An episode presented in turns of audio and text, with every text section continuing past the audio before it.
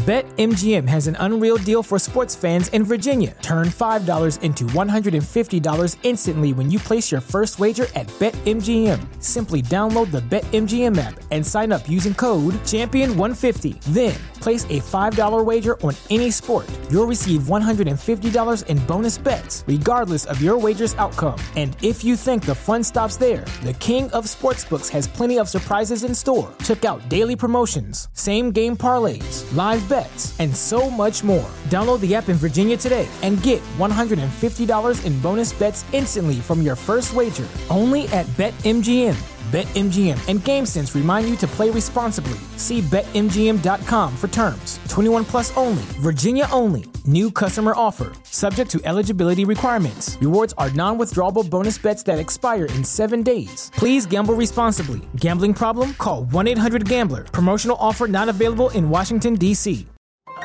This is a podcast from Minute Media. This is Stacking the Box with NFL insider Matt Verderame and Mark Carman. Hello, everybody, and welcome to Stacking the Box. I am Matt Verderame. I am playing a little bit more of the role of host this week with Mark Carman at Bears OTA. So, God bless you, Carm. Enjoy. Uh, but I am joined, of course, by the esteemed Ben Heisler of BetSide. And Ben, normally, of course, with us for the betting portion of the show. This time, with us for the entire show. Ben, you're stuck for the hour. How you doing? I'm good. I'm good. I'm happy to be stuck with you, Verderame. Fun show ahead. Uh, very excited to, to dive into a lot of these different categories, especially when it comes to trying to figure out what the hell is going to happen in this wild AFC West. And uh, a little bit later on in the show, looking forward to, to hearing some of your thoughts on some of these dark horse MVP picks. A lot of movement early on since the offseason began. Saw a little bit more movement after the draft. So curious to get your perspective on some of those guys that may not be amongst the initial conversation starters uh, when it comes to MVPs this year. Yeah, I always find it interesting. Like, look, most years, ninety percent of the time, it's going to be a quarterback who wins MVP, and that that's only improving year after year now. As, as the league is trending so much more towards quarterback and, and, passing stats and everything else. But I'm also, you know, keeping an eye on some of these guys who are receivers who now it feels like, especially with 17 games, are approaching 2,000 yards in a season. You have those rare running backs, guys like Derrick Henry, who are always a threat for 2,000 yards. We'll get to all that uh, here in just a few minutes. But I wanted to start. Listen, I think we're, let's be real. We're in the dead period. All right, we're, we're through the draft, we're through free agency, schedule release is over, and now it's you know it's OTAs, and really the kind of a wait and see approach until we get to you know mid July or so once training camp starts to ramp up. And so every week we're going to try to hit some topic that is going to be a big topic come September. And I think you know, I wanted to start with no division no division has gotten better or more competitive than the AFC West. I mean, you can certainly make a case the NFC West is good, the AFC North is quietly very good, but the AFC West, the Raiders made the playoffs last year. The Chiefs hosted the AFC title game for a fourth straight year last season, and they've, and they won the division six times in a row. Denver went out and got Russell Wilson, and the Chargers added a bunch in free agency and in a trade with Khalil Mack. Looking at it from 30,000 feet, how do you handicap the AFC West? I think you still have to balance it with the Kansas City Chiefs on top. I think there's been uh, the major substantial movement is, is losing Tyreek Hill, um, but you still have the best quarterback perhaps in the league, and you still have plenty of the key pieces in place to feel like it's still a team that a has also dominated this division since Andy Reid came to the Chiefs back in 2013. I, I even with the loss of Tyreek Hill, which I mean, you know, is substantial. Like that's a clear cut threat and, and, the number one receiving option in this offense, other than Travis Kelce. And so they're going to have to adapt, but they've made some moves to help them stabilize it. It's not going to replace Tyreek Hill, but it does keep things still moving. Mahomes still has a plethora of weapons. Defense per, perhaps the, the kid out of Purdue makes a, a, little bit of an impact, improves the pass rush, which was a disaster last year. Uh, getting that corner, uh, McDuffie out of Washington potentially stabilizes that position, which was a position of need. I still look at the Chiefs at the top, but then I, I don't know how you kind of figure it out the rest of the way because Denver having a quarterback now with the weapons that Wilson has, it's clearly a locked in opportunity for him. But I, I think the other thing about Denver that I, am starting to doubt a little bit is, is, whether or not that defense is as elite as people think they are. Like they actually struggled in their DVOA rankings last year. They weren't great at getting to the quarterback. And I, I talked with Peter Dewey over at Betsided, who's a, a diehard Denver Broncos fan. Um, and he attributes a lot of that lack of success to once they traded Von Miller, they kind of just punted defensively on the season, and that the first half Broncos were more of that defense that you expect. But to me, I'd have to go Chiefs then Chargers because I, I just buy the quarterbacks there, followed by Denver, I guess, and and then and then the Raiders because I even though the Raiders made the postseason and they got Davante Adams, uh, there, there's still a lot missing on the defensive side, and you might be able to try and compete a little bit back and forth with the rest of the division offensively. Defensively, I, I think they rank at the lowest portion of it just to try and be able to get some stops. So I, that's probably the order that I'd go for now with the Chiefs on top. Yeah, I, look, you know what? You can make a case for a lot of different rankings one through four. I mean, you really could. You can make a case for the Chargers finally getting over the hump and being the team you look at and say, hey, look, they've got a great young quarterback in Justin Herbert. And you've got J.C. Jackson now at corner with Asante Samuel, and you've got Derwin James in the backfield as well, and Bosa and Mack on the edges. The problem I have with the Chargers, and will forever have with the Chargers until until something finally changes, is can they win big games? Right. Can they ever win a big game? I mean, this is a team that last year had had an opportunity. So my daughter goes running out of the office. Uh, ha- has an opportunity to really stamp their their seal in the AFC West, so to speak, against the Chiefs last season on Thursday Night Football at home. Couldn't do it. Then they go get blown out by Houston in December, and then lose to the Raiders in that classic wild game, Week 18. I am with you ultimately here. I if you said to me, "What is the thing you're most certain of in the AFC in the AFC West?" I'd give you two things. One is the Raiders' defense is going to kill them this season. I am. I, I look. That's, if that's I, a good front four too. They have, look. They have Crosby and Jones, who are great. I defy anyone who's an average football fan to name one other player on that defense. I mean, what are we talking about? Rock Ya-Sin and Trayvon Mullen at corner? that that's not going to play. Like when you look at the defenses in that division, the Chargers have a lot of talent. I'm with you with Denver. I wonder how much Fangio leaving that makes a big difference, but there's some talent there. The Chiefs def- defensively are kind of a wild card because they have so many young guys. Like, I actually think defensively the Chiefs are going to stink early in the year because they just have a million new faces. But how good are they by the middle of the year? All right. And, that, and that's also been a theme for them over the last few seasons too. Not necessarily because of the young talent, Which but them starting to figure out some stuff defensively midway through yeah. and starting to improve when they really need to. When everyone starts to freak out, it is. And so, but like the Raiders, I don't see the upside there. If I'm playing the Raiders and I'm an offensive coach, I'm basically saying, look, we can't let Crosby and Jones beat us. And if, if we can hold them off for two seconds, we're going to we're going to score a ton of points. So I think even though they went to the playoffs last year, I think the Raiders are the worst team in the division because I don't think they can stop anybody. I don't love Josh McDaniels as a head coach. There's been look, Josh McDaniels when he has not had Tom Brady has been awful yeah. as a head coach and as an offensive coordinator. And I like Derek Carr, I really do. I think he's a top 12 quarterback in the league, but he's the worst quarterback in the division. Like, so I to me, they're the worst team, even though they're not bad. They're just the worst of the four. I I still think the Chiefs look, that team's won that division six years in a row. And until somebody proves they can beat them in a big spot in that division, I'm rolling with them. I, I still think in the end, you've got Mahomes, you've got Reid, you've got a great offensive line, you've got weaponry. You know, it, it's going to be tough to beat them late in the year. Denver sees them in week 14 and week 17.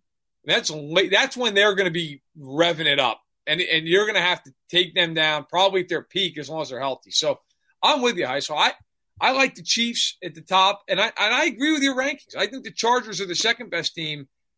What do you think of Russell Wilson? Like, do you think that now look, obviously he's a big upgrade for them. No one's arguing that point. But is, is he to you, is he gonna be a guy who goes in there and makes them Super Bowl contender, playoff contender? Do you think he's past his peak at 34 years old? I mean, what? Because I think that's really the wild card of, of the division. I don't think he's past his peak.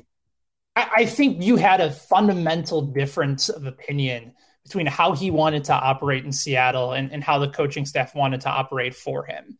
Because you saw the first half of, yeah. of a season ago, not, not last year, but the year before, he was legitimately MVP. a top contender and a top favorite for MVP. Yes. Numbers were there. They went back to the postseason. He was having a marvelous season with DK Metcalf and Tyler Lockett. They were using uh, some of their running backs more in the passing game than we initially would have thought.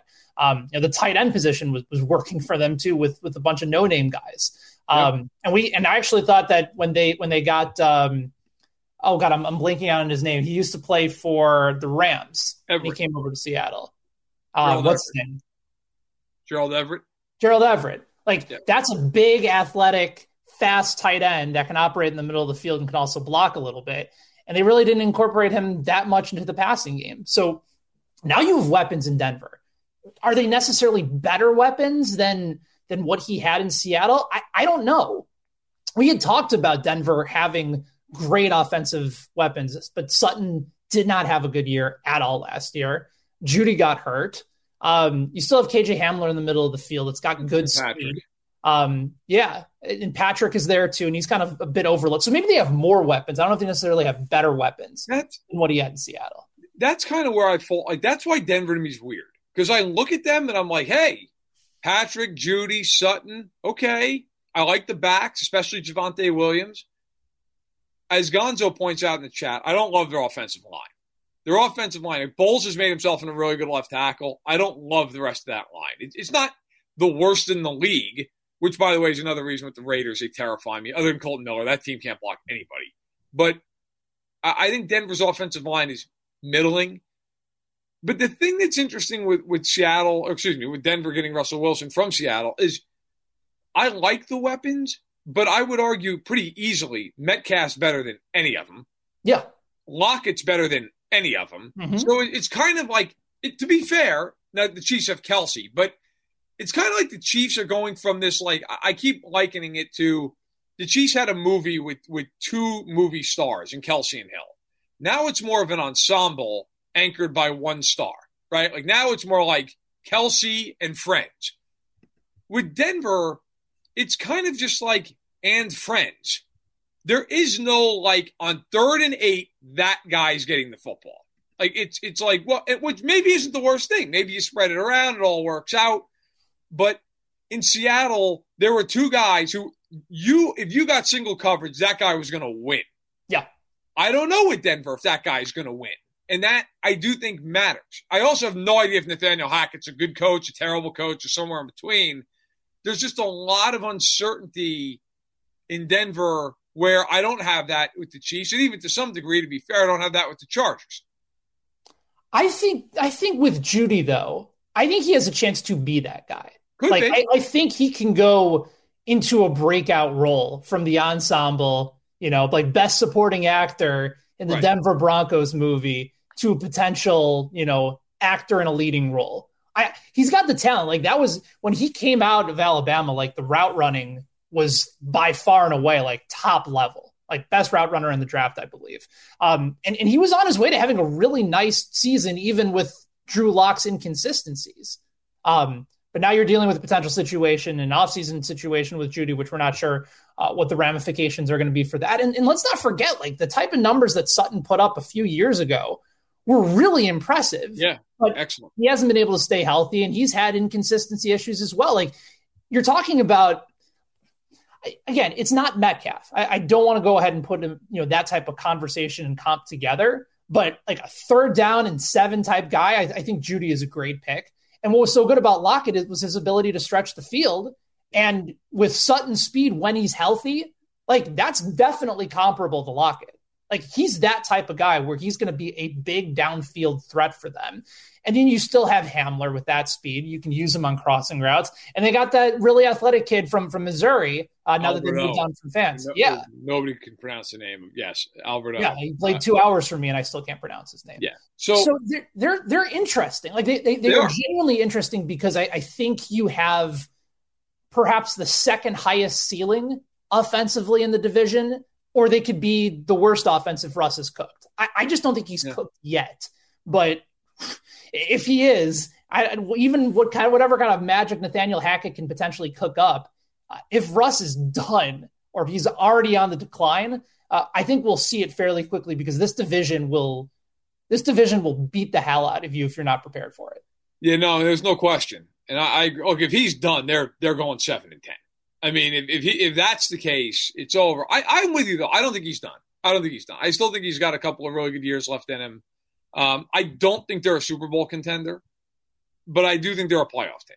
Yeah. Um, and and you know, obviously we'll see how that shakes out. And, and, a lot of that, and you mentioned it, like Courtland Sutton of all those receivers, he's my favorite guy. Can he stay in the field? Yeah, if he can stay in the field. Maybe he has twelve hundred yards. You know, it's possible. Um, really, really quickly, I, I also know that Gonzo weighed in on on Khalil Mack and how everyone's kind of boosting him up. He hasn't been the same since 2018. Had the foot injury with Chicago last year. I think if you're actually talking from talent, top to bottom, from offense to defense. The Chargers have the best roster. The Chargers have the best yeah. roster. Yeah. I'm with you there. And and, and Jalen weighs in on that too. He says he thinks they have the best roster, but they're a choke artist, like you mentioned. Like, how much would be would we be going in that other direction, taking truly the most talented team from top to bottom, if not for the fact that they continue to find all these different like, is it fair for us? Even though the roster is vastly improved from a season ago, for us to look at it and say, yeah, they have the best roster, but we still just don't trust them. Oh, it's, it's 100% fair. I mean, at some point, you've got to win games. Okay. I mean, I, look, talent's great. My dad is a great saying uh, I, I believe in wholeheartedly. Potential's a fancy word for saying you've never done anything. Because if you're any good, you don't have potential, you're just good. The Chargers are the kings of having potential every year it's you know I, I think they've got a lot to and, and look I'm you know I go listen we all make predictions. I, I predict every game like a moron every year okay? And, and I do it in May. that was a great piece by the way. That was oh, fun to read. Thank you. But my, my God. I mean it, it, I'll, I'll be a dope I'm sure by October. That being said everybody makes their predictions. I've seen a lot of people pick the Chargers to go to the Super Bowl. And I get it like from a talent perspective you could make that argument. But I look at them and go can they make the playoffs first? Can they do that because every year we do this, and every, like last year, listen, and I give the Raiders a lot of credit.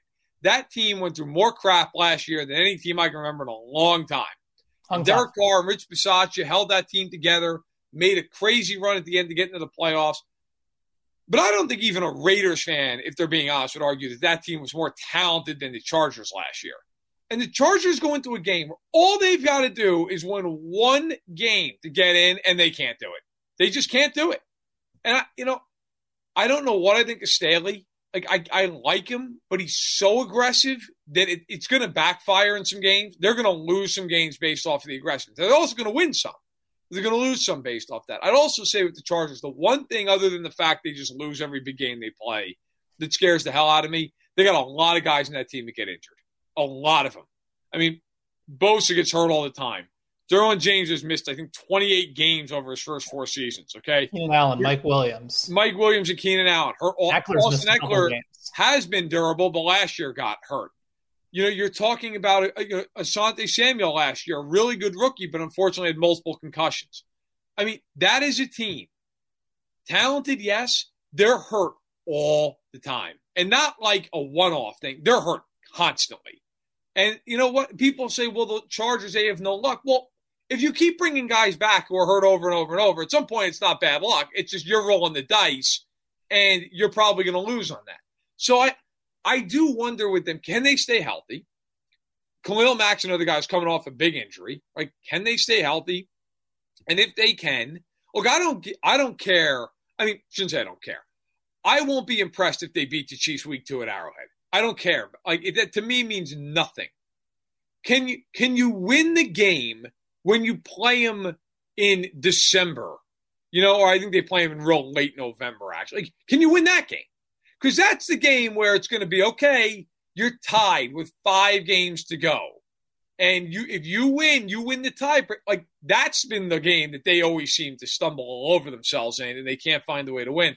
I will. Let's wrap up the AFC West here real quick. If you had to pick a team that will, I'll combine the two bullet points I have here. A team that, if, of the four, that you think you'd be, you could be the most off on one way or the other. Which one do you think it is? That I would be the most off on, or, or that prediction, yeah. Which one do you think could vary the most? probably probably the Broncos, right? Because of the level of variance that you have with a brand new quarterback and a brand new system thrown to completely different guys than he had before. At least with the other three AFC teams, you know that it's a stable and very good quarterback group. You have Mahomes, you have Justin Herbert, you have Derek Carr, and regardless of where you rank Carr amongst the NFL's elite, or if he's in tier two or three or four, whatever it is, yes, good player, consistent player you said he's a top 12 quarterback. I, would have to go and, and, maybe take a double, you know, closer look, but I, I think that's a fair ranking for him. He's right around um, that. Yeah.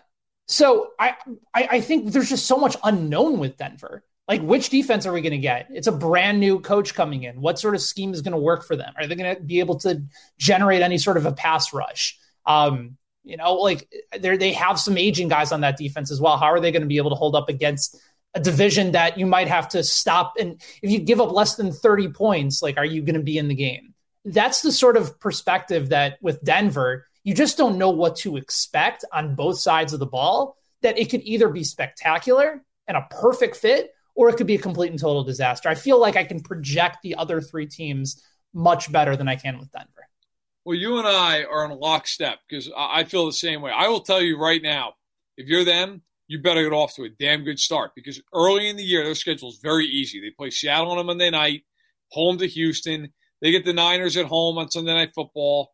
Then they're okay. They get you know they're at the Raiders. That's always a difficult game in division. Home on a Thursday night, short week, playing the Colts, and then you get Monday Night Football at the Chargers. Okay, tough game, but then you have the Jets and the Jags before a bye. Right, like that is a schedule where you could easily be sitting there and looking at six and two. But after the bye, their schedule, especially down the stretch here, becomes no joke. I mean, oh, you come out of the bye, you play at Tennessee, D- difficult game, home to the Raiders. Okay. Then you get the last easy game of the year at Carolina. After that, their last six games at Baltimore, Kansas City, Arizona, at the Rams, at the Chiefs, home to the Chargers. Yeah, it's kind of like how they're ending the season is how the Chiefs are starting the season. Right. And you know, it's funny if you look at the other schedules with the Chargers and Raiders, it's kind of the same. Like the Chargers and the Raiders also have like fairly easy schedules if memory serves. If the Chiefs are even with those teams after about eight weeks, turn out the lights because they are look, the Broncos are going to struggle down the stretch. The Raiders schedule is impossible late in the I mean, I, I think it's it's one of the hardest stretches I can remember. I'm going to pull it up really quick before we move on here. The Raiders' schedule at the end of the year is almost as hard as Denver. I don't know if I'd say it's quite as hard, but it's, it's close. They start out the year, they play the Chargers week one, that rematch of the week 18 game. But you look at their slate down the stretch. So they week 13 chargers at home. Then they're at the rams. Home to new england at pittsburgh home to the niners home to the chiefs. Now they get a few home games in there but again a lot of playoff teams. A lot of teams are going to be fighting for playoff positioning. So i think those teams if you're denver if you're the raiders especially you need to get out in front of kansas city. You need to be out in front by a couple of games going into november. If you're not you're done. You're not going to beat that team out um, but I, yeah, it's it's interesting. We, we we feel the same way on a, on a lot of the stuff in the AFC West. And like moving on and going into the future real quick here. So one of the things that happened over the weekend, I I don't know about you, I did not expect it, not see coming. Uh, and I reached out to a bunch of people in the NFL who none of them saw it coming. Drew Brees, uh, out after one year at NBC, which that's not surprising. It didn't seem like the analyst role really fit him very well, but at 43 years old, all of a sudden he says, Well, you know, I don't know what I'm going to do. I, I might play football again. I don't know. We'll see what happens. Do you see Drew Brees playing another football game in his career? No, no. I.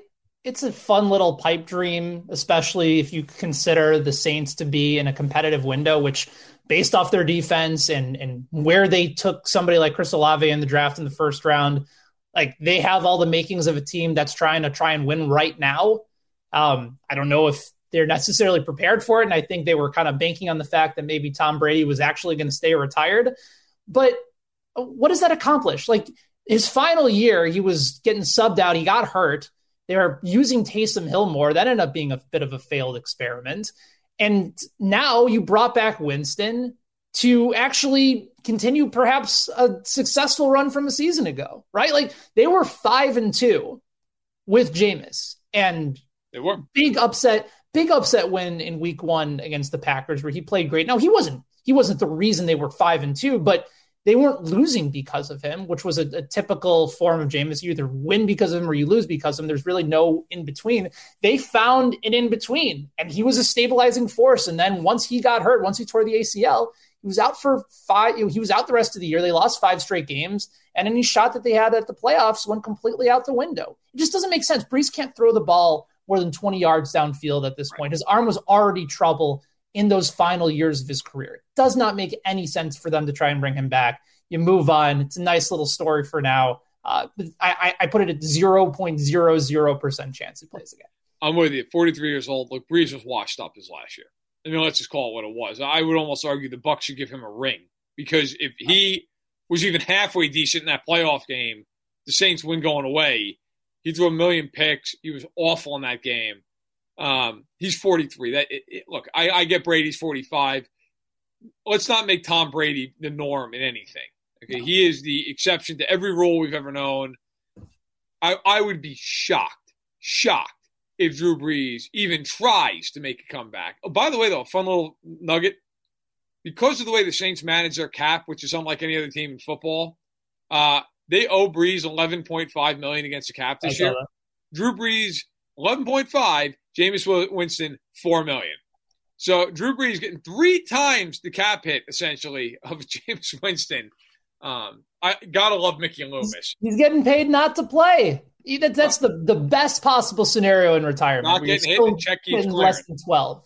I, I I know we got we got uh, a special surprise for everybody. Is, is Carm is uh, now joining us here from from uh, Bears OTAs. Awesome! Look at this. All right, so Carm, what's up, uh, Carm? Uh, hey, the buddy. Bears complete a pass during these OTAs, and was it were they longer than five yards? So we haven't been granted access to see the Bears in action yet, Matt, until eleven forty-five. So uh, you're hit, better off. Let's go home now. you know that slander is is not welcome at this particular moment with all the optimism flowing in Chicago. Justin Fields going into year two, the schedule coming out. Bears fans, Patrick Schmidt on DeWindy's got him winning 11 games, Verderame. So oh, 11. No, Does he really? He went to 11. I, I Oh my I, god! I said like over the next three years. hey man, games. This is the, we got the hits principal Matt Eberflus, new general manager Ryan Poles. Aaron Rodgers has no one to throw the football to. Neither does Justin Fields. That is right, but I think you could actually argue that the Bears have a slight edge as far as targets to uh, right now over Green Bay. Of course, so they might have a slight edge of the quarter. Two of them. uh, hey, listen, it, it's May the whatever it is. It's a beautiful sunshiny day. I, I am missing being on the full show with you guys, but uh, it, it's it's good to just be out, see a little football, and uh, and try to be positive. Uh, Lucas is saying that Nick Wright picked the Bears to go eleven and six, so I'm gonna have to I'm gonna have to message Nick. Uh, uh, that that that seems incorrect, but Lucas has never been wrong on literally anything on this show. So I trust Lucas to the end of the world. Listen, Nick loves Justin Fields, and I like Justin Fields by the way a lot. I just think the Bears have done everything basically to crater him and hit him in the kneecaps this offseason. But I, apparently, uh, Nick Wright and yourself and and Schmidt, the esteemed Patrick Schmidt, do not agree with that assessment. I mean, listen, the schedule is pretty favorable. Like I, I got to eight wins um, and like kind of looked around the room thinking this can't be right. But I mean, they've got a lot of bad football teams down there. They got the Texans coming in. You got Detroit twice. We don't have to go through the whole Bears schedule, but there's a lot of winnable games. So Falcons, we get it. Yeah, Atlanta, right. So hey, they I think that uh, there is a certain level of professionalism coming out of uh, the coaching staff right now that was not here the past four years and you you did win six games last year, right? And people are freaking out about, who they've lost or that they're that they're worse off. Well, Allen Robinson had a terrible year last year for the Bears. So did Khalil Mack. They they were non-factors. So uh, is Fields going to be better? I, I think it'd be impossible for him to be worse. Will their offensive line be better? I would say that would be impossible for it to be worse. Uh, defensively, can the Bears get to the quarterback? I think is a huge issue. Um, but also, forget about this year. They're they're going to have they're going to have the most cap money of any team after next season. They they're they're already at 90 plus million. They could be, you know, if they get more creative, close to 125. So they'll they'll be able to actually be in the mix and be a legitimate NFL football team one year from now. All right. So okay. so to that point, um, Werner, you brought up the fact that they're they're doing Justin Fields zero favors. I think part of the reason is that they themselves recognize that they're not going to be doing anything this year. like there's there's an actual sense of like competence. And and again, Carm brought up the fact like there's competent and professional coaches. It's it's the goddamn Chicago Bears. Like what? this this is the bar. The bar is we have competency in the coaching staff in the front office. Well, you, you, you, you, I mean, Ben, Ben, it's yeah. it's been Mark Trestman, uh, old man not interested, past his prime, John Fox, and way out over his skis. Should never have been a head coach, Matt Nagy. So getting to competency is a big move here. Uh, you know, and I don't listen. Matt Eberflus has never been a head coach. Luke Getsy's never been an offensive coordinator. Ryan, are we Pol- sure they're confident? I, I mean, I'm not saying they're not, but like, are we sure that they are? We also uh, thought Matt Nagy and Ryan Pace were competent, you know, four years ago. You, know, it's a fair question. What you know, who the hell knows? They've never done it, but I, I do just get a when I listened to, to Matt Nagy the last four years, I, I, just had a very hard time wondering how, how that guy could ever communicate with a football team and be taken seriously. Eberflus, I don't have the same feeling. Um, and, he, and he's he's been successful in Dallas as a coordinator. He's been successful in Indy as a coordinator. He's got much a much larger resume to give you at least some confidence because the Bears are always hiring first time head coaches because I can't even answer because because they're too insecure to have somebody in the building that knows more than them, even though they always claim that they don't know anything. George McCaskey, what's up, Kevin Fishbain? They're all coming in today, baby.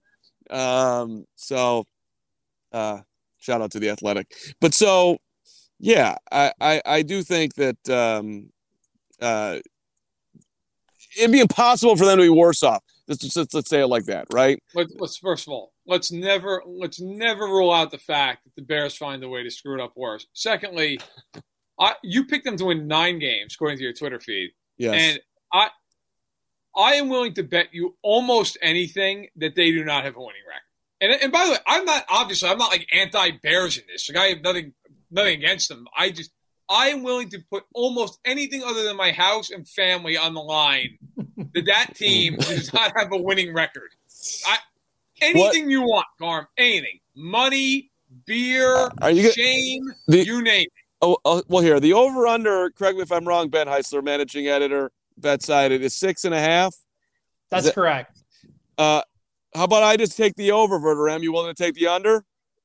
Six and a half. Yeah. Uh, yeah, yeah, I probably am.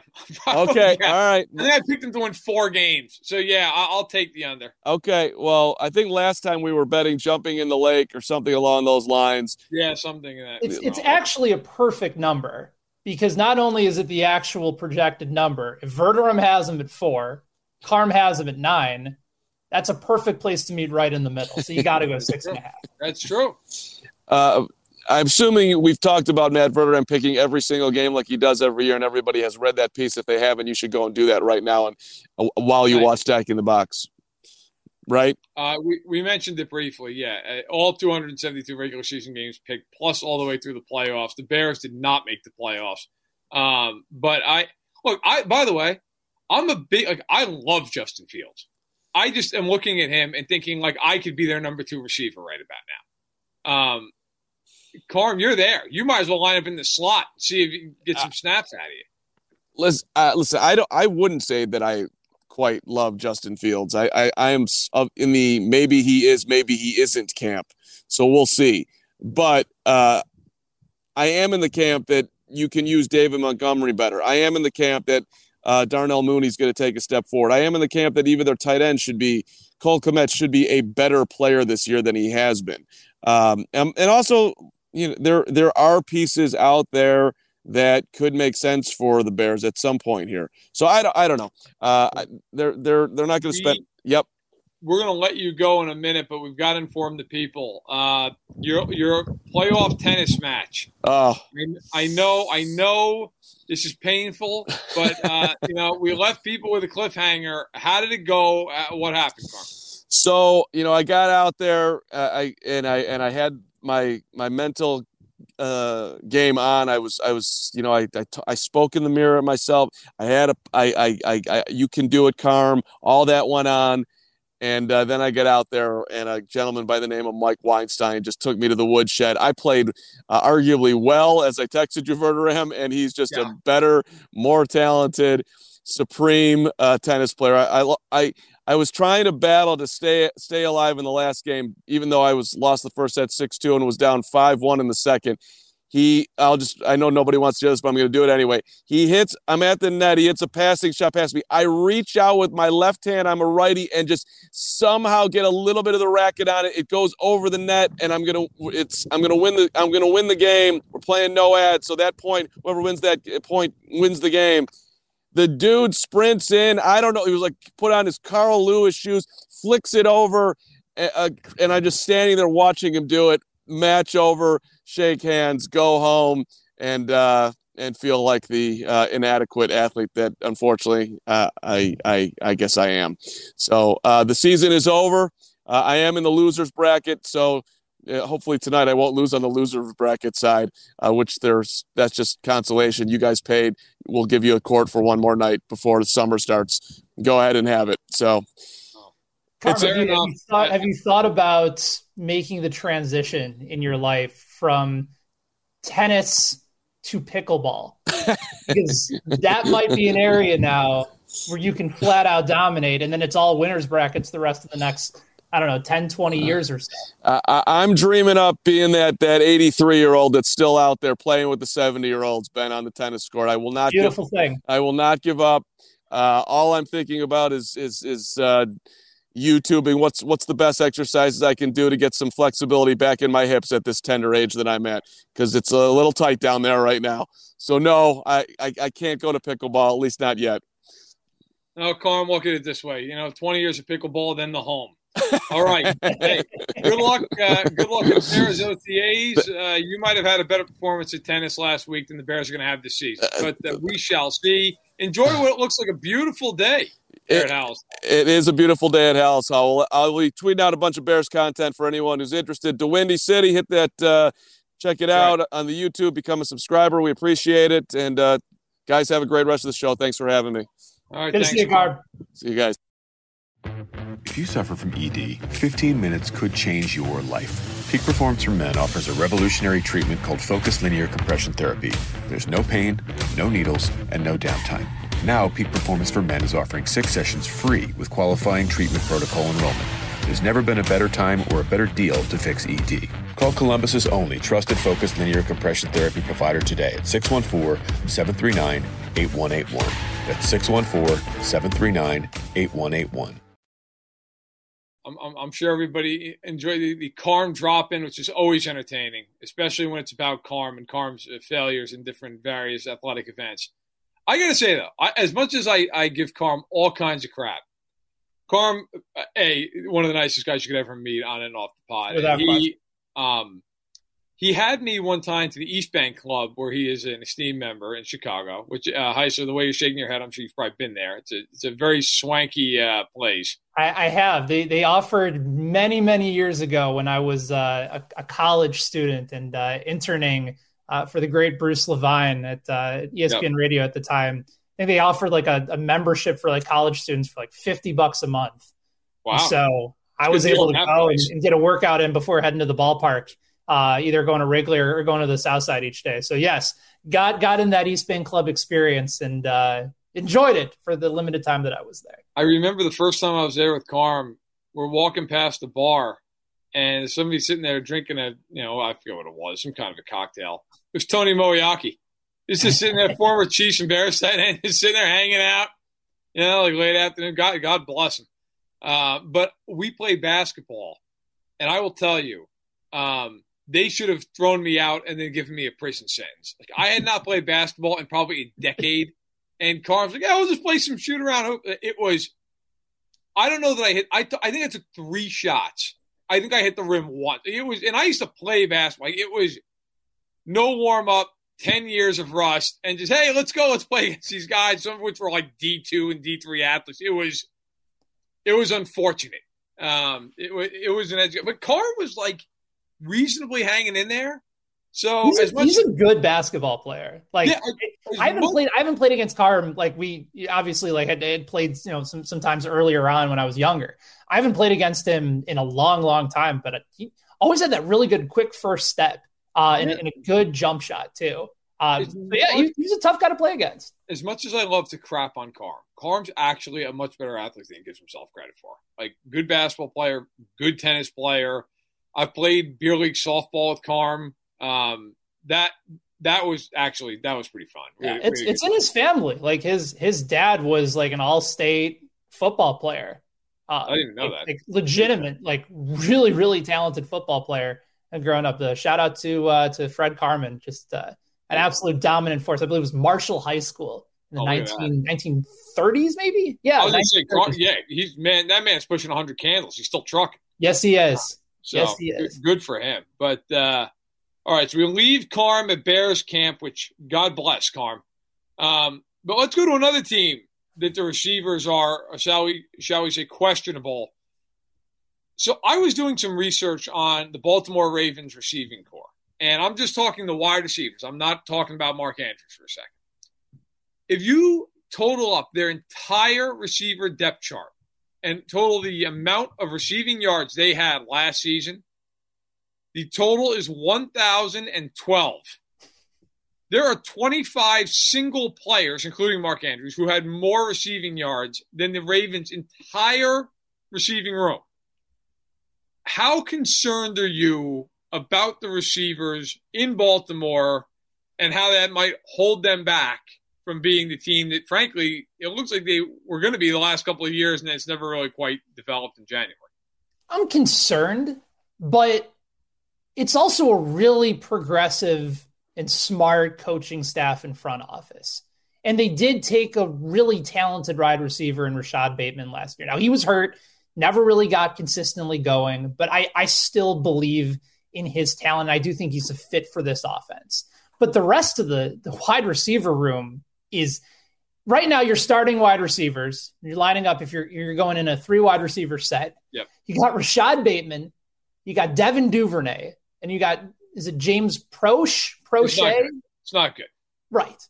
So what you're going to have to do, and this is certainly a reflection of the offense that they're running um, in Baltimore with Lamar Jackson, and you know I think you know, Hollywood Brown kind of made this point that it's it's not predicated on a number one wide receiver. The whole offense is built on the strength of Lamar Jackson in the running game. It's it's so interesting to me, like just sort of how this team is put together, um, like purely based off of this team skill set, which is good offensive line, electric, athletic quarterback. Who showed, by the way, in his MVP year that he can make plenty of throws downfield. I I still love Lamar Jackson um, in this league. I, I don't think he's slowed down one bit. The injuries are a little bit of a concern, but when he's healthy, I think he's as dangerous as almost anybody. Um, and you have a really good tight end in Mark Andrews. They're just they just don't care about passing the ball. They they use it as a means to be more threatening with their run game. And their run game can be very good. J.K. Dobbins, when healthy, is an electric runner. Gus Edwards is an absolute beast inside. They just signed Mike Davis. Uh, Justice Hill is still hanging around if they need more of the running back depth. Remember, they went through a ton of backs and lost multiple guys in the preseason last year. So between Jackson getting hurt and multiple running backs going down very early in the season, like they're going to get healthy this year, and Bateman is hopefully going to be healthy. So I'm I'm concerned because the level of talent compared to the rest of the league doesn't hold up, but it's also an offense that doesn't really care about what that passing numbers are going to look like. Right. So that kind of leads me to my point. I'm not worried about them in the regular season because they are very well coached. I think defensively they will be much better. Humphrey will be back this year. Peters will be back. They drafted Kyle Hamilton to play safety. Yeah, it's great um, Great, great. Um, that team knows how to win football games. Like that, like and, and look, I get it. Like from an analytics perspective, people would roll their eyes so far back in their heads they'd be blind, but it, it, they do. They know how to win. Um, I worry a little about the offensive line. Is Ronnie Stanley cooked? I think that's a fair question after what unfortunately has been a really injury marred last couple of years. Um, but they're going to run if, if, Dobbins and Brad and, and, Gus Edwards are both healthy. They're gonna they're gonna rush for probably twenty five hundred yards as a team. It's not even more than that. I mean, they're, they're just going to with Lamar and everything else.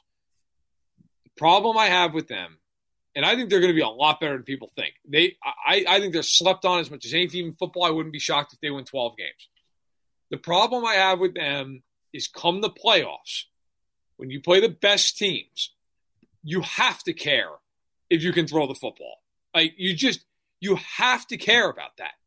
In, the, in today's NFL, you can't play one way all the time, and that's just going to ride you to the Super Bowl. I, I worry about them, and it's been shown over and over in the postseason. They can't score. I mean, they just get into these games where, and I know the game in Buffalo, the weather was a huge factor. It was a, it was a brutal day weather-wise. But guess what? It's Buffalo. If you go up there again in January, it's probably going to be brutal. Like the odds you're getting 60 and sunny in January in Buffalo, not great. All right. You go to Arrowhead, it may not be Buffalo. It's probably going to be pretty cold. And in Baltimore, it's probably going to be somewhat cold. Now, you might get a, a little bit of a, of a better day in Baltimore than you would in Kansas City, certainly in Buffalo. Cincinnati, it's going to be cold. Like all the teams that are really good outside of maybe if you believe in the Chargers, I mean, even Denver, it's going to be cold. Like those are cold places to play. They have struggled in those games to throw the ball for any amount of real yardage. Now, does the weather play a part in that? Maybe, but the other teams have been able to score enough points to win. Um, and I, just worry with Andrews is the one big guy. Any reasonable team in the playoffs is just going to double him and say beat us anywhere else. And and I worry about that for them. I think they're a really good team. I think they could win the North. I think they could contend. But I think at some point, like if the if the Bills get into a problem in third and twelve, they've got Diggs. If the Chiefs get in that same problem, they have Kelce.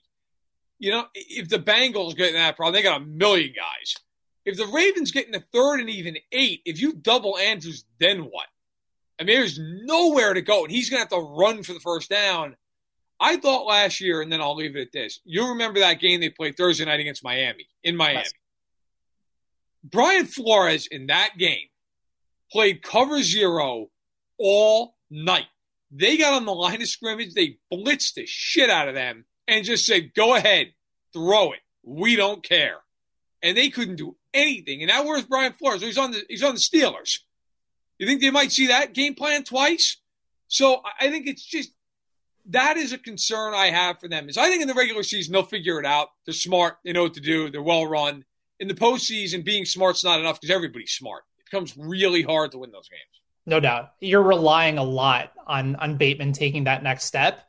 And again, like the skill set is very different than that of Hollywood Brown. Like he's not going to be that deep threat for him. He's a guy that's a possession receiver, yep. move the chain. So, like in a pinch, it actually makes a little bit more sense to go ahead and rely on somebody like him as opposed to Hollywood Brown. So maybe that's what they're banking on. And I'm with you. I, I think Baltimore is a very dangerous team. Like I, I like their their over quite a bit uh, when it comes to to their win total this year because it's going to be an improved defense. You're going to finally get healthy. You know, I think most sportsbooks right now have it at around nine or nine and a half. Baltimore is at least a 10 win team to yeah, me. I think over. Especially if we think there's regression coming out of Cincinnati. Easily over. Um, all right, we're going to move on to a few more real quick. Uh, Gonzo will answer real quick. Does Miami make the playoffs? And did you see Tyreek's tweet to a Chiefs fan? I did not see the tweet. I, I do not know what it's about. Um, as far as Miami make the playoffs, like I'll be brief. I do not think to make the playoffs. You've got to be a top seven team to make the playoffs. Well, you want to talk about a team that I have no idea what to expect. The quarterback has been in Tua has been either injured or ineffective for a lot of his career. Now, the offensive line wasn't good. They did not have great weapons. And last year they finally added Waddle. They have Gesicki. And of course, this year they'll be massively upgraded. But I I don't know. I think they're better, but do I think they're better than Buffalo, Cincinnati, Baltimore, Cleveland, Indianapolis, Kansas City, LA, Denver, the Raiders? No. Well, that's nine teams. Like, I, I mean, I just have a really hard time. By the way, there's only four teams in the league this year that have a three game road trip Philly, Green Bay, Kansas City, and Miami. Miami is the hardest of any of them. Miami's three game road trip comes in December, all the way across the country to the Chargers, all the way across the country to the Niners at Buffalo. Good luck in those three games. Yeah.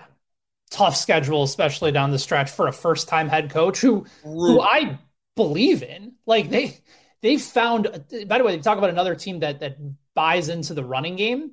Like it's Mike McDaniel. And they brought oh, in yeah. you know, Raheem Mostert and they, they brought in some some nice weapons there. I think Chase Edmonds uh, signed with Miami as well. The difference is that they also signed Tyreek Hill. So you have Hill, you have Waddle, you have Gesicki in the middle of the field. Like it's going back to your point, Verderame, about like you can be a really good dominant running team and use it as a strength of your team, but you still got to be able to have the threat to go downfield. And Miami has that. I, I I look I like them more next year when they've had a full year in this system with McDaniel finally taking his lumps a little bit as a first year head coach. I they'll be a decent team. They'll be improved, I think, from from a season ago. But um, you know, defense might take a step back without Flores there. But yeah. I, I'm I'm not banking on them making the playoffs. I just think there's too much competition, like you said, in a very very difficult AFC right now. It's it's so so hard to say yeah, they're, they're an NFC playoff team, but they're oh yeah, yeah. But that that just goes to show, right? Like it matters where you are. Of course. Like I said earlier in the show, the Raiders, I think they're the worst team in the AFC West. I think you agree. Yes. Um, if they were in the AFC South, I'd pick them to win the division. Like that's, but they're not in the AFC South, and that like that's that's the problem you deal with, right? I mean, I agree with you all day. Bennett Miami was in the NFC East. I might pick them, but they're not the NFC East. So um, that's the way it goes. Look, speaking of the NFCs, real quick here, as we have a few more, and then we'll get into the MVP odds. Uh, all right, let's pick one: Eagles, Washington, or Dallas in the NFCs. Or I guess if you really want to go nuts, the Giants. Who do you like in the NFC East in the division that is, shall we say, uh, open? Yeah, I. There's still a lot left to be desired in this division. I don't think it's as yeah. much of a cakewalk for Dallas as most project it to be. I still think they have a lot of holes that they really didn't fix on the defensive side of the ball. Um, and that was with an insane year out of Micah Parsons. I he, here's what I'll say because and we talked about this briefly last week, and and I get your your hesitation here.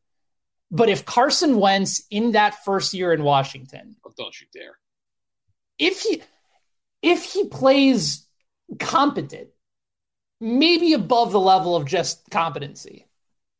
That team, top to bottom, might be there with the most talented rosters in that division. It's a really good defense. They're going to be healthier this year. Chase Young is going to be back. They have a really good group of skill position players. Offensive line, I, I think, is improved, but it, it's it's not great. But they're it, it, it's it's all dependent on Wentz if Wentz is league average to above average, which is substantially better than what they got last year, they they could absolutely win that division and do it at like four and a half to one odds. Like I don't rule it out of the question, and I still think you have legitimate concerns with the Eagles and start trying to figure out some more issues with the, with some aging members of that defense. I think I love Jalen Hurts, but you're going to deal with more defenses starting to scheme towards him a little bit more the, the scouting reports starting to come out on him a little bit more. Um, and I also wonder if Nick Sirianni can adjust, right? Like that's the thing about a lot of these first year head coaches that have success in that first year. I think about it with Matt Nagy constantly. Great first year, never adjusted since because it was all about the scheme and less about the players. He never adjusted. And I don't know whether or not that's going to be the case for Sirianni. And I wonder if there's going to be some regression in Philadelphia as a result of it. I, I just think Washington, talent wise, if you get a respectable year out of Wentz and he doesn't try to move himself out of another team in yeah. one year, I, I like them as a dark horse team, and I'd probably pick them because I think they offer the most value in that division. They might offer the most value. I will take Dallas. And I'm not a big Cowboy. Like I think the Cowboys get overrated all the time, and and I'm sure will. I've seen people put them in the top five teams in the league, which is just mind blowing to me. I don't. Anybody can look at that team and think they're top five. Um, I don't care as much so that like everybody's like, oh, well, they lost Randy Gregory. I, Randy Gregory has 16 sacks his entire career. I, I, and I get like pressures on. They have Marcus Lawrence and Micah Parsons. They'll be okay there. My bigger concern with them is you lose right tackle La'el Collins and you lose Amari Cooper. That's my bigger concern. Uh, Gallup's coming off a late season torn ACL. Yep. It, it, but still, I'm a big believer when when all else fails, and I don't know that anybody has a massive advantage over the other one. Who's the best quarterback? Well, Dak is. Dak's the best quarterback. So I will take him. Like I believe in him. I like Jalen Hurts. I think he's got to get better as a passer to some degree. Now they brought in AJ Brown. That's a real upgrade. Mm-hmm. I love their draft. Um, they're another franchise. They just win games. Like that franchise, uh, you know, people can say whatever they want about Howie Roseman. Howie Roseman puts good teams together all the time. They are always a hard team to beat. They're always tough inside. You know they're good in the trenches on both sides of the ball. I agree with you with Washington on the weapons thing. Now they have Jahan Dotson as well.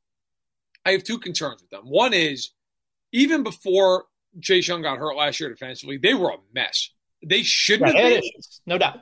They shouldn't have been. Like, I, look, their talent is is right there, but they were a mess defensively last season. And then Wentz, and I won't get into the whole thing because I've said it a million times in the podcast, but Wentz to me, like, you know how much of a pain in the ass you've got to be to, to have the numbers you had last year, to win nine games, for the team to have given up a first and third round pick for you, and then for them to dump you off on the side of the road and go, we don't care. Yeah. It could be Sam Ehlinger, who's our quarterback. Get out. I mean, you've got to be beyond a pain in the ass to be sent on your way under those circumstances. And I always believe too, and I look, I mean, I, you've covered the league forever too. When a coach gets up to the podium and says all this stuff during the week, look, that's all BS. A lot of it is just coach speak, whatever they got to right. say. I mean, these guys go through media training, for God's sake. They're going to go up there and they're going to say what they have to say. I remember watching that game last year at the end of the season against Jacksonville. And the Colts are down 10 points. And the Colts were handing off like nonstop in that game. They're just horrified of him having to throw the football. And the second he had to, it was a pick and another pick, and the game was over.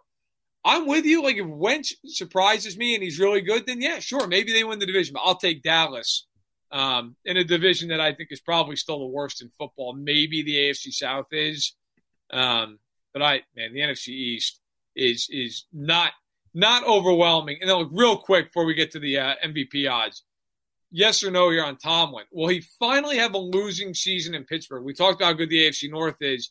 Do you think the Steelers can still get to nine plus wins?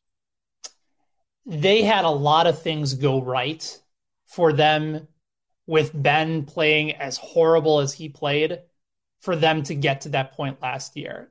I he's never had a losing season, like you said. And if he doesn't have a losing season this year, then he's deserving of Coach of the Year, Hall of Fame tonight. Yes, just just yeah. go ahead and and rush him through. Like just there, there, there's no doubt about it. And I and I do like Mike Tomlin quite a bit. Like the obviously oh, yeah. the, the numbers speak for themselves. Like that is a dude that that gets it, that gets culture, that gets winning. It, he's been in a, in a perfect situation and he has capitalized on it. And they've been a wonderful organization under his leadership and a Super Bowl winning organization. But I, the defense has to regress a little bit, right? Like I, Watt can't repeat that. There's still plenty of issues and holes in this team. The offensive line still isn't good.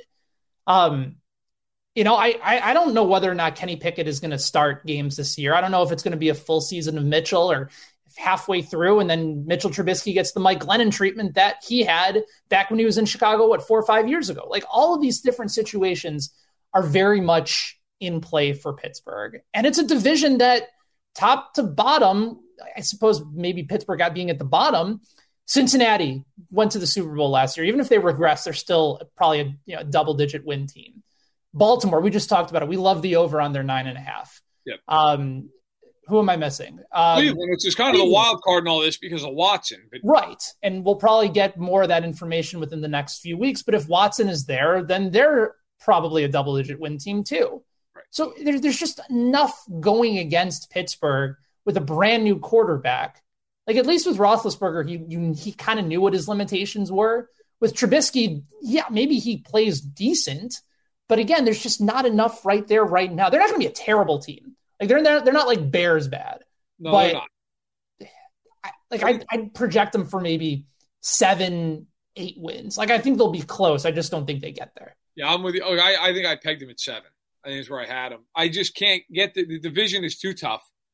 Now, will they win a couple of those games just because they know how to win? Yeah, they probably will. Like they'll probably take one from Baltimore because mm-hmm. those games are always fist fights.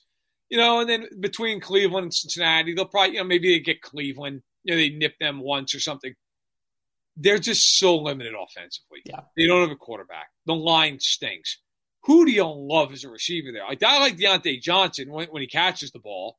Claypool's a good player. I don't know that he's great. He had an incredible start to his rookie year and, and really has not been able to keep that that up. I like Freiermuth as a tight end. Mm-hmm. So their weapons are are good. They're not great, but the line's bad and the quarterbacks are bad. Like if you again, kind of the old Dolphins argument I just made. If you look at Pittsburgh and you rank these teams in the AFC, we don't have to go through the whole thing right now, but like who are they definitively better than in the AFC? It's a short list. The Jets, okay, nobody else in the AFC East, nobody in the AFC North, nobody in the AFC West, Houston, and then probably Jacksonville. That's the list. They're definitively better than three teams in the AFC.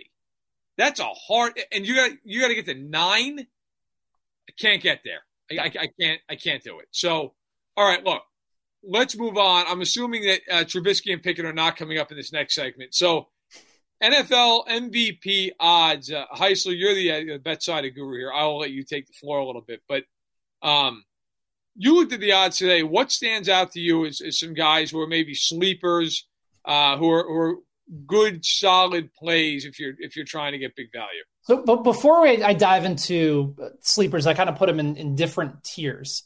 And so, for anybody that's you know just joining us or, or is curious to know where WynnBET has most valuable player odds right now, Josh Allen is the favorite. He's six to one. Pat Mahomes seven and a half to one. Tom Brady at nine to one. Then you have the other names that most people would consider. Aaron Rodgers, who's won it the last two years, is ten to one. Justin Herbert and Joe Burrow are twelve to one. The first guy on my list is Russell Wilson. And we talked about him a little bit at the beginning of the show. You and I both believe he is not cooked. In fact, it's the opposite and he's finally in a situation where there are going to give him plenty of opportunities to take down field shots, to be able to move the pocket a little bit, to not only be a complete foundational running team. And I do think there's an opportunity for him to be very successful. And again, narrative is a big part of this. It shouldn't be the only thing, but it does factor in. And if the Broncos start winning some of these games in the toughest division in football and they get off to that really good start, uh, again, the backside of the schedule is going to be tough. But I think with the early portion, like we just talked about, Russell Wilson has a chance to get off to maybe a six and two start with very good numbers. All of a sudden, you're looking at a guy who's right now 15 to 1, possibly going as high as maybe 3 to 1, 4 to 1. There's value here, even if you're not necessarily sure if he's going to win it. So I think Russ, based on the fact that he has more weapons now in Denver, that it's in an offense that's going to be tailored to his success, and the guy coaching him just coached the back-to-back MVPs in Aaron Rodgers, uh, bodes well for him. So I think 15 to 1 is actually reasonable for Russell Wilson, especially if you buy into some of the narratives in the early portion of the season. What do you think of Russ at 15 to 1? I think it's a decent play. I mean, look, first of all, anytime you get a quarterback on a, on a team that you expect to be good with some weapons at 15 to 1, who certainly has the, the, potential of Russell Wilson, I think you have to look at that and go, okay, I mean, that's that's a real um, that's a real possibility. And and we're talking, of course, about who do you like as value bet? I mean, we're not talking about the Josh Allens and the, and the Patrick Mahomes. As everybody and their mother would tell you, yeah, of course, those two guys – uh, n- not a bad way to, to, make a buck if you're if you're trying to win and you're going to take a favorite. But for an, for a guy who is beyond you know ten to one, 12 to one, yeah, I think Wilson. We talked about it. He does have weapons. None of them are unbelievable, but there's a lot of good ones. The other thing that helps them, they're going to be on prime time a lot. Yep. And again, like you said, narrative shouldn't matter, but let's be real. Of course it matters. Of course it matters. It does. 100% it does. He's also got the thing going for him that he's never had an MVP vote. Like, that helps too.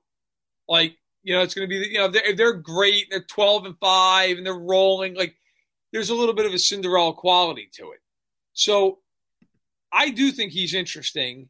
Um, and I, I think, look, if you, I'll give you, I'll give you a guy. I'm curious, and I don't have the list in front of me. I, I, I got the odds up.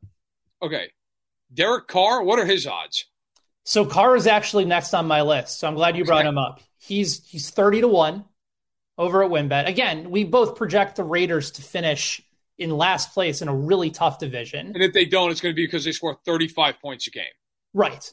Like yeah. that's what you're kind of banking on. You're banking on Carr winning this award because the Raiders are surprising people. They're getting off to another good start and they're closing games kind of the way that they did down the stretch last year. And the numbers just go through the roof because he's got Davante Adams into the mix now with Hunter Renfrow, Darren Waller in that offense. And I know how you feel about Josh McDaniels, and the results have not been good away from Tom Brady. But I would have to imagine that he does improve with McDaniels compared to the guys that were coaching him before, which proved not to necessarily work out in his favor. Like, I, I do buy the idea of McDaniels improving Carr's skill set, uh, even at this point in his career where he's been in the league for a long time. They're going to score a lot of points because they have to score a lot of points. And I do think that's going to reflect on Carr as a consistent option who continues to climb and climb and climb, unless they have one of those games where he just completely pees down his leg and it's over. I, I, look at that in a value perspective for someone that's going to have to throw the ball a ton, that's competing in a very tough division. That again, if the narrative fits and they start to surprise, and we're talking about the Raiders as a possible dark horse to win this division, it adds up. And I like the value there at 30 to 1 for Carr, especially bringing in somebody like Davante Adams into the mix. I, I, love the value there, even though we both agree we don't think the Raiders are going to be particularly great this year. Look, they're going to throw the ball a million times. A million times. The line's not good. The running backs aren't great. Like that that is going to be on Carr like sink or swim with that team. It is going to be on him dropping back and throwing to the three guys you mentioned over and over and over and over and over. Like if they win 11 games, it's going to be because Derek Carr threw for 5,000 yards and has 42 touchdown passes. Like there's no, there is no plausible scenario. The Raiders win 10 or 11 games to make the playoffs and Carr threw for like 3,700 yards. There's no way that's happening, in my opinion. So, um, one other guy I thought of, and this would be a long shot but I think is interesting. What are the odds on Jalen Hurts? Jalen Hurts is also 30 to 1. He's in the same cap or in, in the same conversation like as Cooper Kupp, um, Derek Carr, Matt Ryan. All four of those guys are 30 to 1 this year. I actually thought about Matt Ryan too. I if Jalen Hurts was getting like 40 or 50 to 1, I might have I might have said, you know, because I, I don't think his odds like I, if you said to me does Carr have a better chance of getting to the MVP than Hurts? I say, yeah, he does. Like I, the one thing with Hurts he does add, of course, is the mobility. He can run yes. for a bunch of yards as well. So there is that. Um, and Philly is a big market team. They'll be in, in the spotlight plenty. Hurts is an interesting guy. Like I remember when he came out, a lot of people in the league said, "Hey, look, this kid handled everything at Alabama really well. There with two at the same time. Goes to Oklahoma. I mean, he learned under Lincoln Riley and Nick Saban and he was really good for both schools. Consummate pro. He's gotten better as, as his career has gone on. And look, he's been a two year NFL player, but he's really only started for one year. Yeah. He started at the very, very end of his rookie season. They were awful. I mean, they were all banged up, beat up around him. I could see Hurts really having a year where all of a sudden, now look, I don't think he's going to throw for 40 touchdowns, but could I see him growing for 4,000, you know, in a, in a perfect storm with maybe 30 touchdowns and he runs for another 800 yards. I mean, it's possible. They add A.J. Brown. They have DeVonta Smith. They have Dallas Goedert. Very good offensive line in front of him.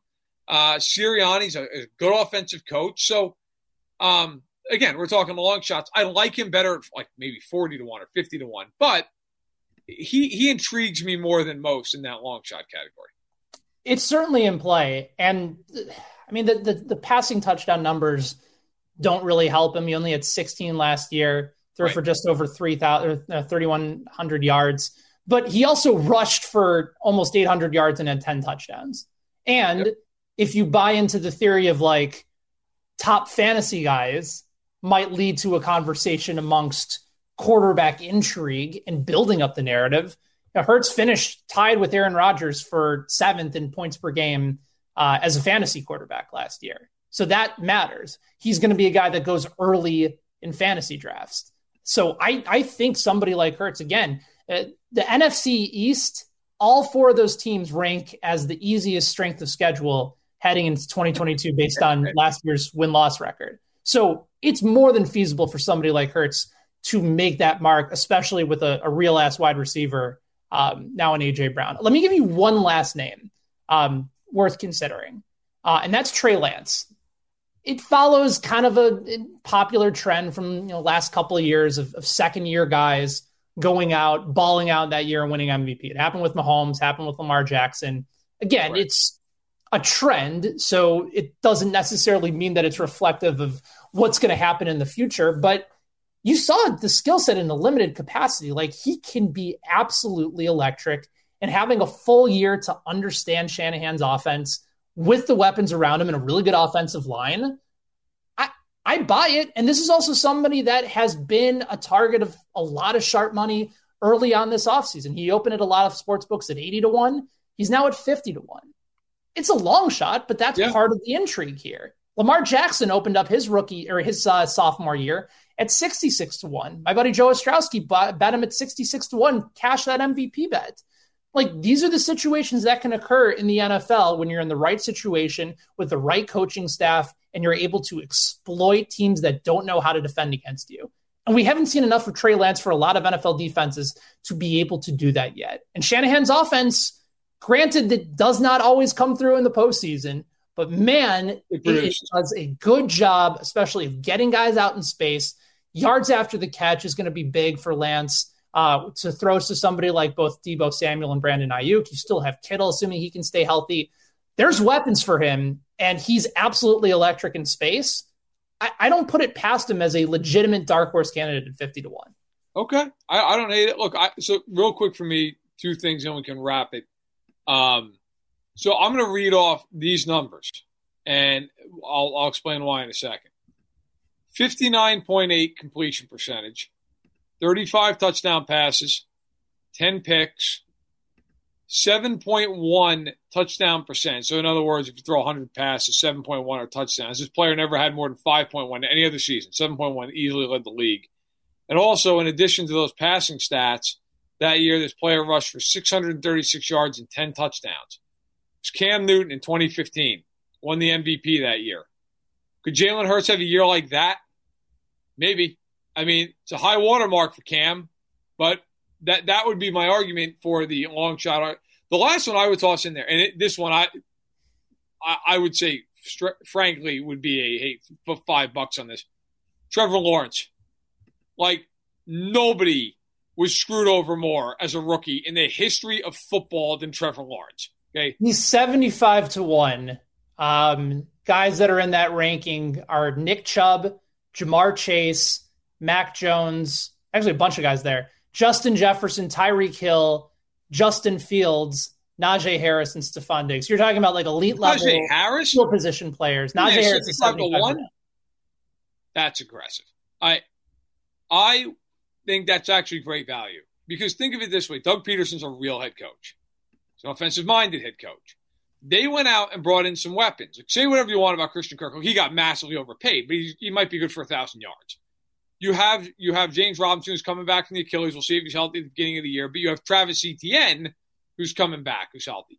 They went out and addressed the offensive line. They brought back Cam Robinson. They brought it brought in Brandon Scherff from Washington, who's one of the best guards in the league. That's a team. They still have you know Shenault, uh, Laviska Shenault that that's a team that actually like has some players on it and has a real coach now. No, do I think very easy, very easy division other than the Colts and depends on how you how you evaluate the Titans right now. Which it's the worst division in the AFC easily. Correct. And look, now do I think he's going to win MVP? No, it's way seventy five to one. But could I make a case that this year he shows what everybody thought he was going to be? Yeah. And if, and if you think that 75 to 1, I mean, that's, is that not worth 10 bucks? Hey, you know what? Screw it. It, hit, it hits 750. I like his, at 75 to 1, I feel like that's a huge value just to basically bet on Urban Meyer no longer is there. This should, I mean, Bear, the Bears, we talked about them earlier, they can't be worse. No, no, no. This can't be worse. Like, it can only be better. So I actually, and, and I think Lawrence is going to end up being a very good quarterback. So I, I, would, I would think that that's actually a pretty good value.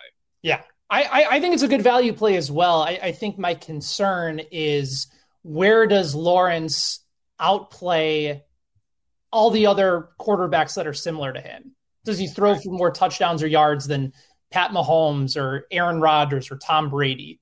You know, probably not. I think with somebody like Carr, he could lead the NFL in in passing yards this year.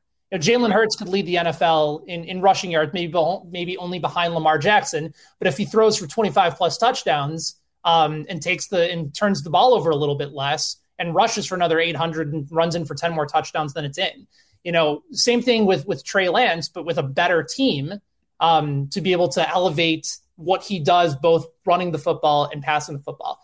I, mean, I Lawrence is athletic enough to be able to run a little bit, but it's a good value play. I, I, I think if he gets off to a good start, you're going to see that number really start to take off at the odds at wherever they're they're being set in Vegas. Um, but yeah, I, I just have some concerns that he won't be able to reach those top tier guys in the stats that are comparable to the type of quarterbacks that they are. All right. That is the show for this week. Heisler, what is going on, A, in life, and B, at Betside? Uh, a lot going on at Betside. I'll, I'll, start there. We got the PGA Championship this week. Um, our guys, Iain MacMillan and Joe Summers, have done an awesome job with a ton of different content leading up to the second major of the year over at Southern Hills. Uh, pretty cool that Tiger Woods is playing yet again. Um, it's the first time that he's played, uh, that he's actually having a chance to defend his PGA championship because he won this event at Southern Hills in Tulsa in 2007, but he's 101. Um, and I think the odds makers are, not as concerned about Tiger winning this time around uh, compared to when he opened up at around 50 to 1 uh, when he played the Masters. So we got that. Obviously, the NBA playoffs are going on, Major League Baseball every day as well. Anything that you're looking for as far as props, uh, plays of the day. We have our daily show, uh, the, uh, the daily bet slip, uh, which you can catch every day on YouTube and on at BetSided at 5 p.m. Eastern. So definitely check that out if you're looking for a few bets to, to consider on the day. I'm hosting today's show with uh, with our guy Reed Wallach.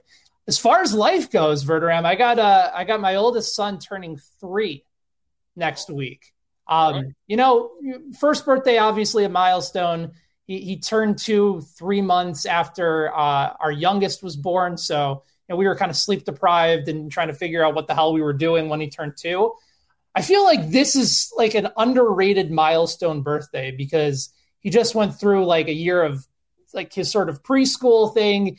Like I'm having full conversations with him. You know, if he's starting to watch a little bit more sports on TV, I, I feel like this is like a me, a more meaningful, substantial birthday in his life because he's actually excited about his own birthday and is yeah. asking for things and you know want, knows that he's going to have a party at this park at a certain time. To, I, I, don't know. I, I, know that you have you have a couple of kids as well. What what was it like celebrating the third birthday? And do you feel like those same type of overwhelming feelings that that I have right now? Yeah, it's good. You know, I, I think the first birthday is like you said, it's like that big milestone of course, right? It's number one. But it's really more like that birthday party is more for like the parents that you survived. Correct. The, the kid has no idea what the hell's going on. You throw a smash cake in front of the kid and they just slam their face into it and they're good to go. Yeah. Um, I, I think you're right. You know, you get into the third, fourth, because my, my oldest, Maisie, who made a brief appearance here this afternoon, she's four and a half. Okay. And then the youngest one is is six weeks. So, I mean, uh, you know, she's got a little ways to go before she turns one. But – yeah, it, it, becomes cool. Like as they get a little bit older, um, they get excited. They ask for a few things. You know, I for whatever the reason with Maisie, I always think of Christmas. That always seems to stand out. Like she just got like her. I remember her third Christmas very vividly. She was very excited. Yeah. You know, ran down. You know, the kind of that like classic story, right? Ran down the stairs, went to the tree. Got a like, little Hallmark moment for for the holiday. Yeah, That's yeah. It, except it cost me way more than it looks like in a Hallmark movie. Um, but that and it's 7 a.m. and no one's sleeping the rest of the day. But it's yeah, I think it's it's fun as that goes along. Like you can just like, you know, when your kid's born, it's such a moment. But then your kid's born and you're excited and you're so happy, but you're also like, I don't know what to do because this kid can't do anything. Like I'm going to feed this kid and talk to the kid, and the kid's going to look at me and go, I, I, yeah, I, I don't know, like what, I don't know what to do. Um, as you get older, it becomes more fun. Like with Maisie tonight is her first soccer game, so I've got to go. Like I'm, I'm coaching, so I get to go coach that. That'll be fun, you know. Like the, the, she's all excited. Um, that kind of stuff definitely makes it worthwhile. My wife, I mean, six weeks out from having a kid, she's like, "Oh, we should have another kid." I, will be in the hall if we have another kid. Okay, I I'll tell you right now, that's not happening. I would be in. I, I love our children. I would be in deep emotional pain with more kids. I don't think I can handle. Although not quite the transition, not quite as painful as your friend and uh, our colleague Iain MacMillan, who basically emotionally passed away during the Maple Leafs game.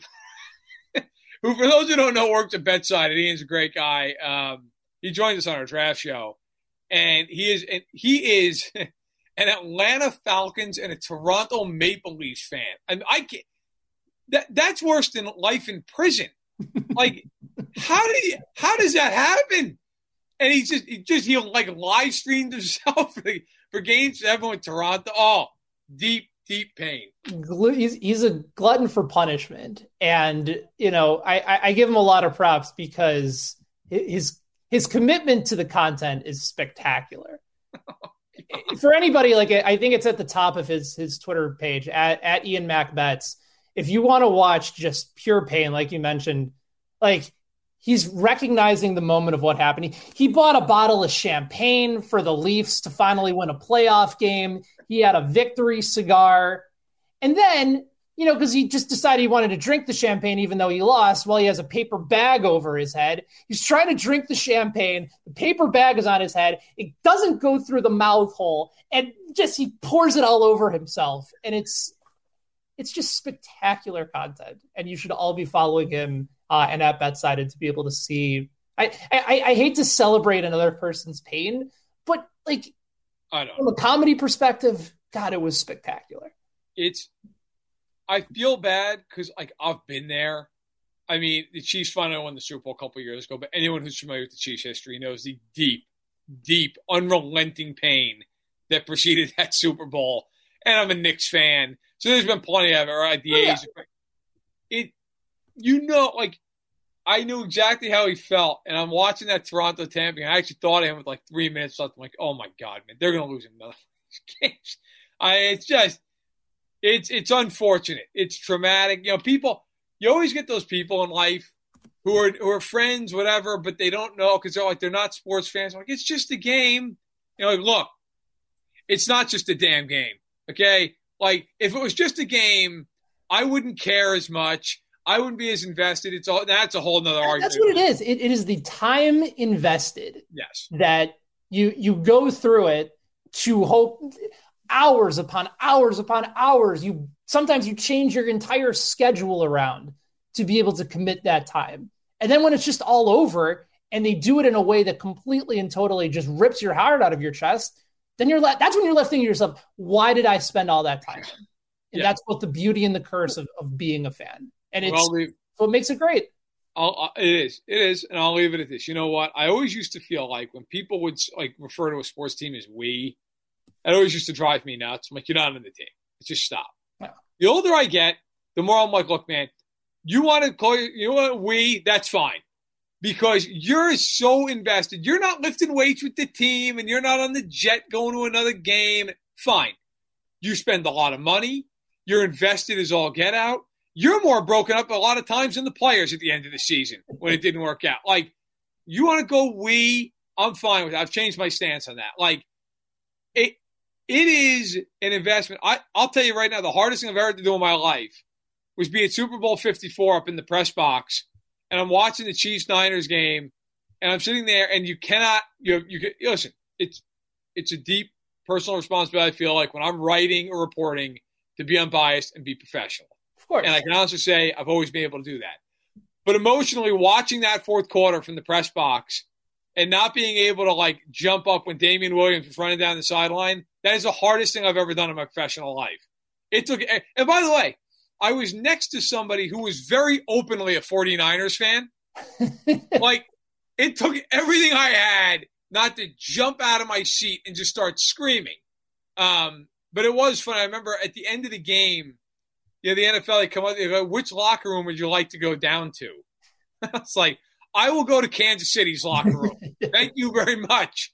Um, you know, or which or which press area, and I was I'll go to I'll go to Kansas. But in any event, listen, God bless Ian and every other Leafs fan out there who's dealing with just unbelievable psychological torture. Um, but I hope I hope everybody enjoyed the show. So thank you so much for coming on, man, for not only your normal spot, but for what has turned into almost an hour and a half. We had Carm on from Alice Hall. We get to hear about Carm's athletic failures. That's always fun. Um, but hey, everybody, thank you so much for joining us here on Stacking the Box. We, as always, will be back next Tuesday. I'll give an update. We got my daughter's got soccer tonight and on Thursday, so I'll, I'll give an update on how those games went. Those kids better win the games. I'm not. I'm not there to be made out to be a loser. I don't care if they're four or five years old. So with that, for Ben Heisler, I am Matt Verder, and this has been Stacking the Box. Thank you so much. We'll see you again next week. Everybody in your crew identifies as either Big Mac Burger, McNuggets, or McCrispy Sandwich. But you're the filet fish Sandwich all day. That crispy fish, that savory tartar sauce, that melty cheese, that pillowy bun. Yeah, you get it. Every time. And if you love the filet of fish, right now you can catch two of the classics you love for just $6. Limited time only. Price and participation may vary. Cannot be combined with any other offer. Single item at regular price. Ba da ba ba ba.